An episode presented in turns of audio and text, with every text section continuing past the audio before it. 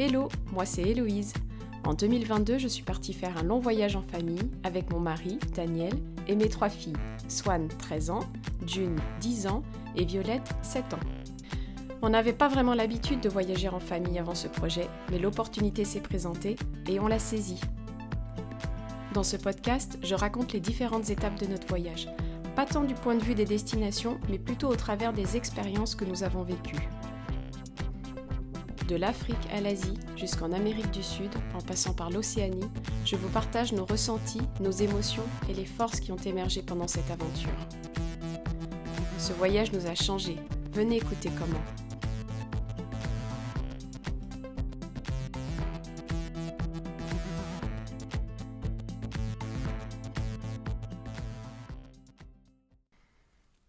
Un petit tour et puis changeons. Laos, deuxième partie. Ça, il est super content qu'on soit là, assez excité. Il veut nous faire vivre beaucoup de choses. Et en même temps, euh, voilà, moi je sens qu'il est un peu hyperactif, désorganisé, donc c'est assez, c'est assez marrant. Euh, ce qui m'attire chez lui, c'est surtout le, personnage. Il nous explique euh, son histoire et pourquoi il donne des cours d'anglais qui sont gratuits, hein, c'est du bénévolat c'est que plus jeune, ses parents n'avaient pas les moyens de lui financer ses études et il voulait faire des études d'anglais. Et donc il a demandé le soutien financier de deux familles du village. Et en retour, euh, après ces années, donc il a remboursé en quelque sorte les personnes qui ont financé ses études, il a décidé de donner ses cours d'anglais aux enfants du village. En fait, ce village, c'est vraiment le village de porte d'entrée du site très touristique des cascades voisines. Et donc, il part du principe que si les enfants du village savent parler anglais, ils pourront se gagner de l'argent via le tourisme en tout cas. Ils pourront faire quelque chose autour du tourisme. Et ça, c'est voilà, c'est super beau à, à, voir comme action. Alors, il nous explique que c'est bénévole, mais que par solidarité, évidemment, régulièrement, des parents d'enfants ben, vont lui apporter euh, des œufs de leur poule ou euh, de la nourriture qu'ils ont fait eux-mêmes ou des fruits ou des légumes de leur potager. C'est un peu comme ça qu'il le, il le remercie d'avoir euh, de participer à la vie euh, de communauté. Parmi les activités qu'il organise pour la communauté, il y a aussi la culture de son potager. Donc ça, il le fait pour lui, pour sa, famille. Mais en fait, il organise régulièrement des rendez-vous au potager avec les enfants du village pour qu'ils l'aident à nettoyer, à défricher, à planter et à arroser. Et en fait, c'est le deuxième point, selon lui, euh, qui permettront aux enfants du village de se sortir d'une situation précaire.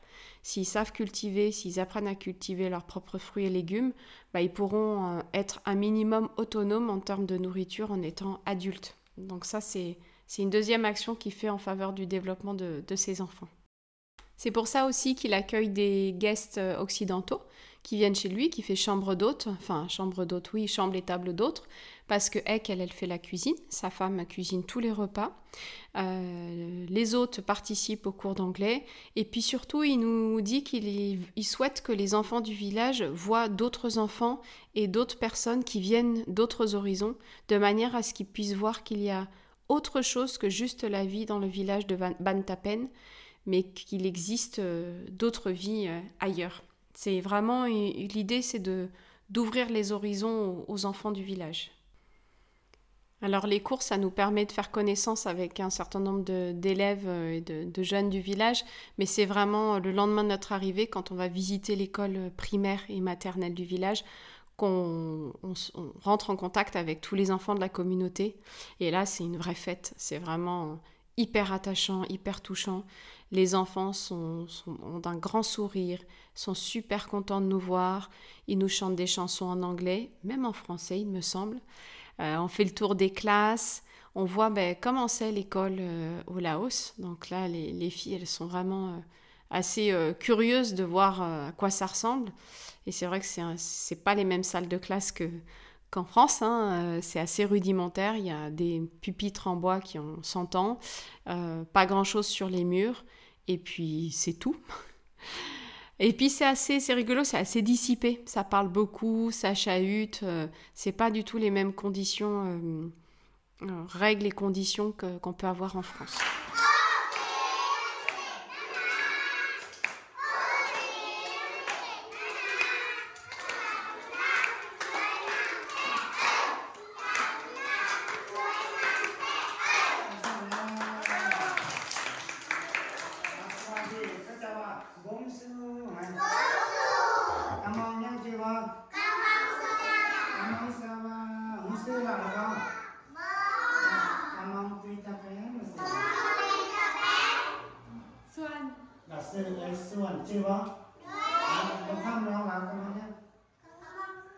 Quand on sort dans la cour de récré, là, tous les, enfants nous suivent, c'est la fin de l'école, ils sont trop contents, ils nous font des câlins, ils serrent nos enfants dans leurs bras, ils nous prennent la main, et puis ils nous emmènent, ils nous proposent d'aller visiter les cascades euh, qui sont à côté, les fameuses cascades là, qui sont magnifiques.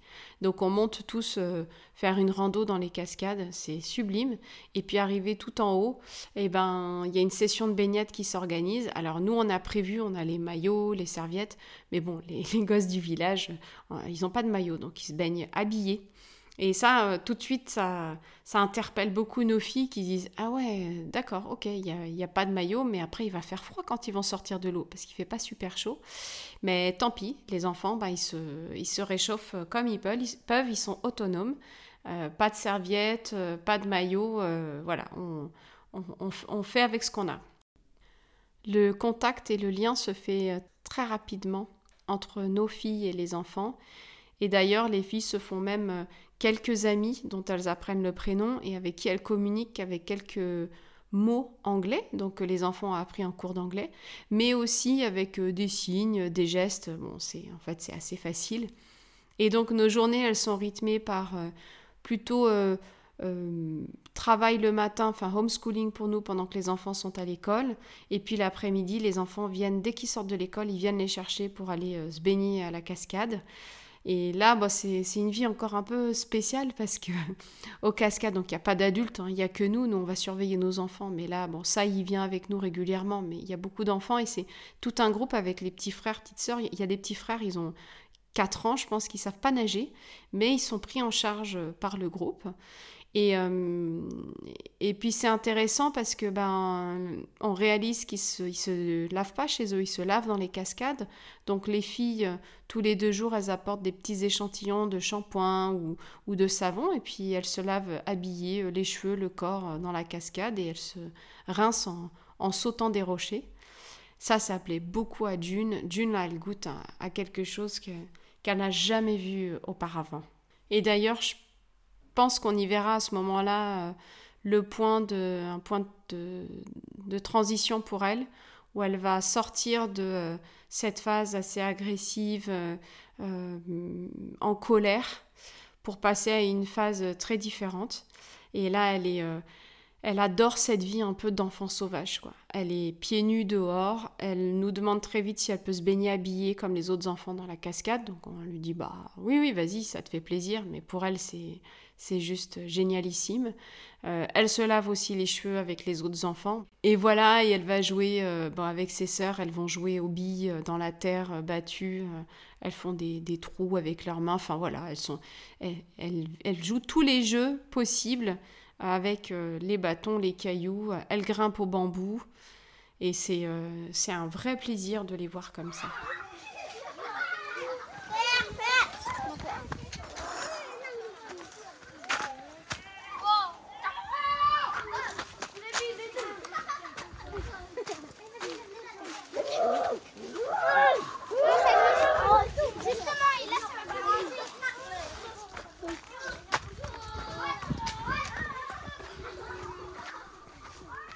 Cette étape, elle coche beaucoup de cases pour nous au niveau du voyage parce qu'en fait, bah, on est à la campagne, près d'un lieu, donc les cascades qui sont superbes. On est chez l'habitant, donc socialement, il y a une vraie dynamique avec tous les enfants et la communauté. Mais il y a également euh, les liens avec euh, Dice et Laura, les copains hollandais, avec qui on partage pas mal sur la notion de voyage au long cours. On fait beaucoup d'activités, mais en même temps on ne prend pas la voiture. Et, surtout, on ne gère pas la logistique de repas qui peut être parfois très lourde. C'est Eck qui cuisine tous les repas, du petit déjeuner au dîner. Et ça, c'est vrai que c'est euh, ouais, un soulagement. On peut poser un petit peu le cerveau d'un point de vue euh, pratico-pratique. Le seul qui a un tout petit peu de mal, bah, c'est Daniel. Non pas parce qu'il n'est pas bien dans cet environnement, mais en fait, il est malade. Il est arrivé malade, il a un problème. Euh, au niveau intestinal et ça passe pas. Et bon, ça, ça le, laissera au lit euh, pendant 48 heures euh, sur place, dans une chambre où voilà, c'est pas très très agréable, très étroit, euh, dans le noir, sans fenêtre. Et puis on, aura même une, une grosse souris qui viendra passer quelques nuits avec nous. Et ça, c'est voilà, c'était pas forcément ce qu'il y avait de, de, mieux, ainsi que les, les toilettes turques et puis le, le tuyau pour se nettoyer. c'est pas l'idéal quand on est malade.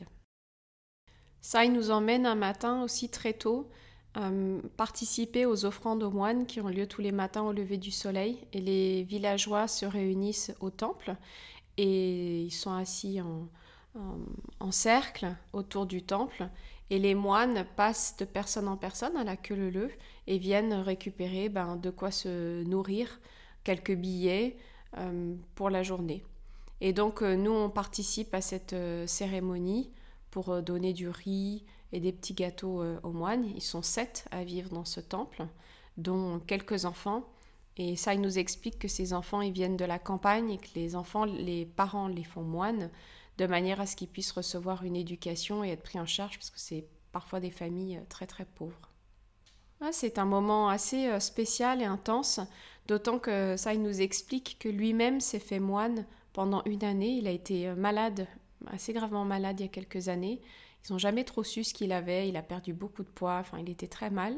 Et donc, il s'est fait moine pendant un an euh, pour un peu, euh, euh, voilà, faire sa part auprès de la religion et de manière à ce que ça, lui soit rendu en bonne santé. Donc ça, c'est, on se dit que c'est quelque chose de très, très singulier.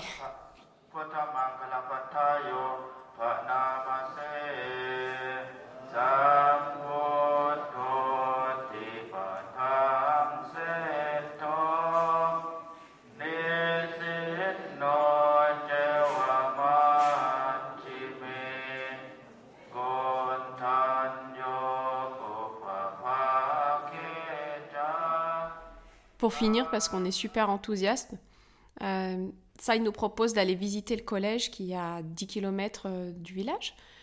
Et là, on se dit, ok, euh, pourquoi pas. Il dit, je m'organise du transfert, pas de problème. Et puis, après déjeuner, il nous dit, ça y est, on y va. Donc, nous, on va dans la rue, on se dit qu'il bah, y aura peut-être un, van ou un, un, voisin qui aura prêté une voiture pour, bah, pour, pour, nous. Et en fait, pas du tout. Il y a une petite camionnette avec une benne ouverte qui nous attend dehors c'est un, papa euh, du village. Et là, eh ben, on grimpe dans la benne, mais tous les enfants aussi, euh, les, petits-enfants là, du groupe qui fait les cours d'anglais, avec qui, euh, qui vont jouer dans le potager de Saï, eh ben, ils montent aussi dans la benne, ils n'ont pas école ce jour-là, et c'est parti jusqu'au collège. Alors nous, on hallucine complètement d'être assis à l'arrière de cette benne. Avec Laura, on se dit, bah, tous les enfants sont là, alors il y a les grands frères, les grandes sœurs, mais les petits aussi, qui ont 4 ans, qu'il faut qu'on aide à monter dans la benne, qui perdent leur tongue euh, toutes les 3 secondes.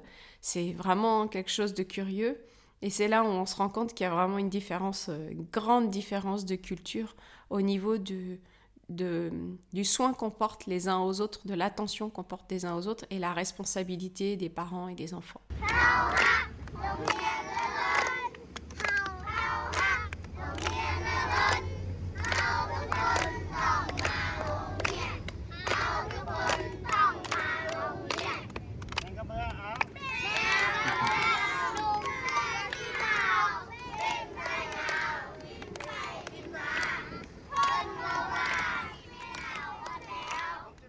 Quand on arrive au collège, donc on descend tous du camion, et là, ça, il dit au groupe d'enfants de rester euh, sages dans un coin de la cour. Alors nous, ça nous fait sourire, on se dit euh, comment, comment ils vont gérer ça?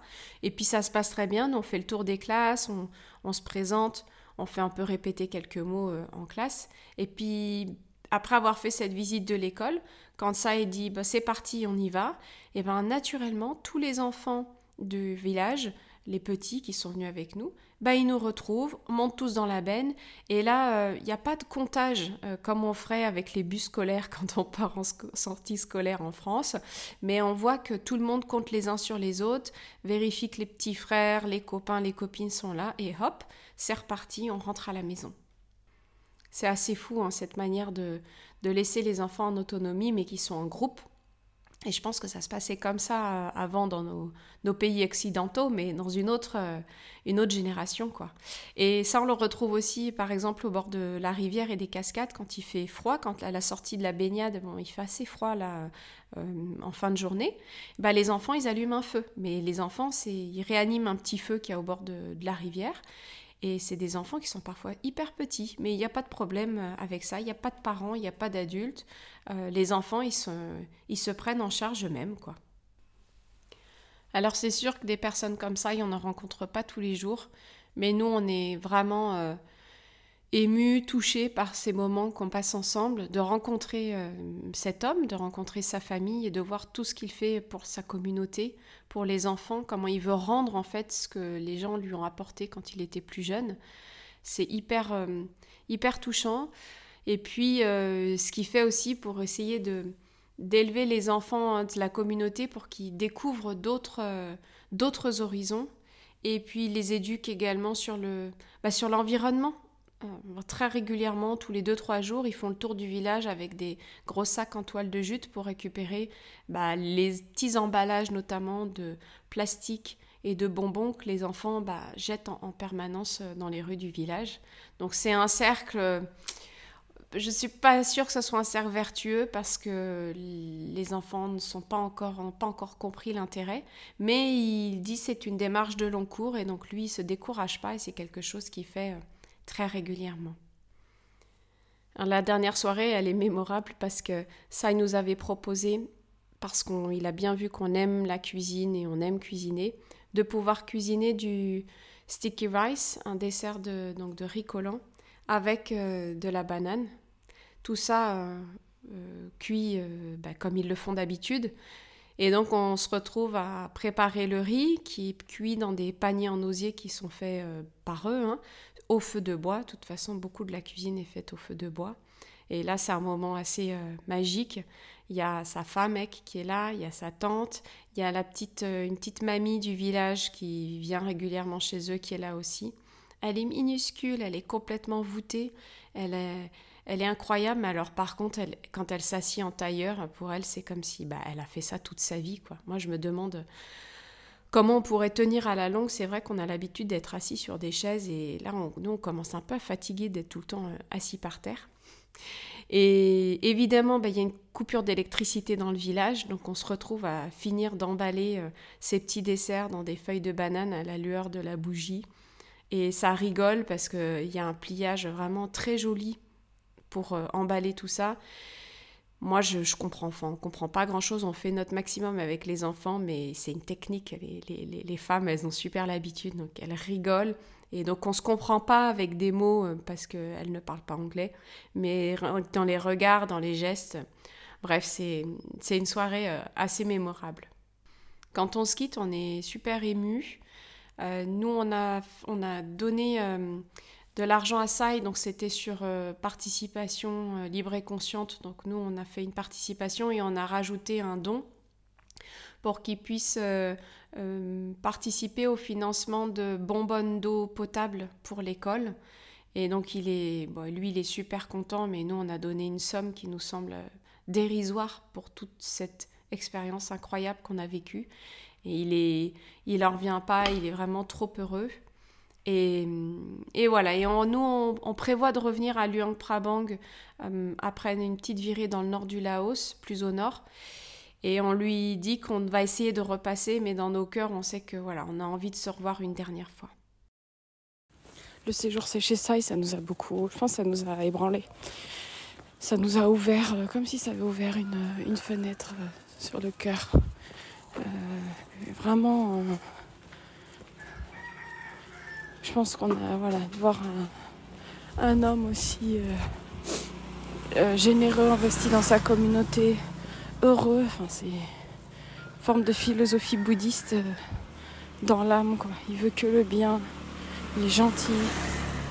Alors, je pense qu'il a des défauts, bien sûr. Il doit être maladroit. Il est un peu hyperactif. Je pense que ça peut être un peu saoulant pour son entourage, mais c'est c'est assez incroyable.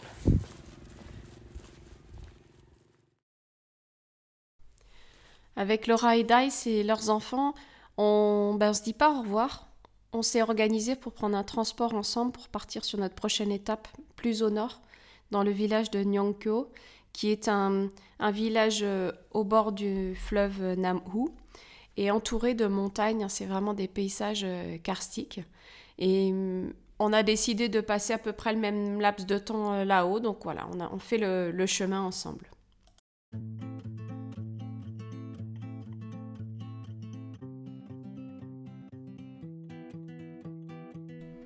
Merci beaucoup d'avoir écouté cet épisode d'un petit tour et puis changeons.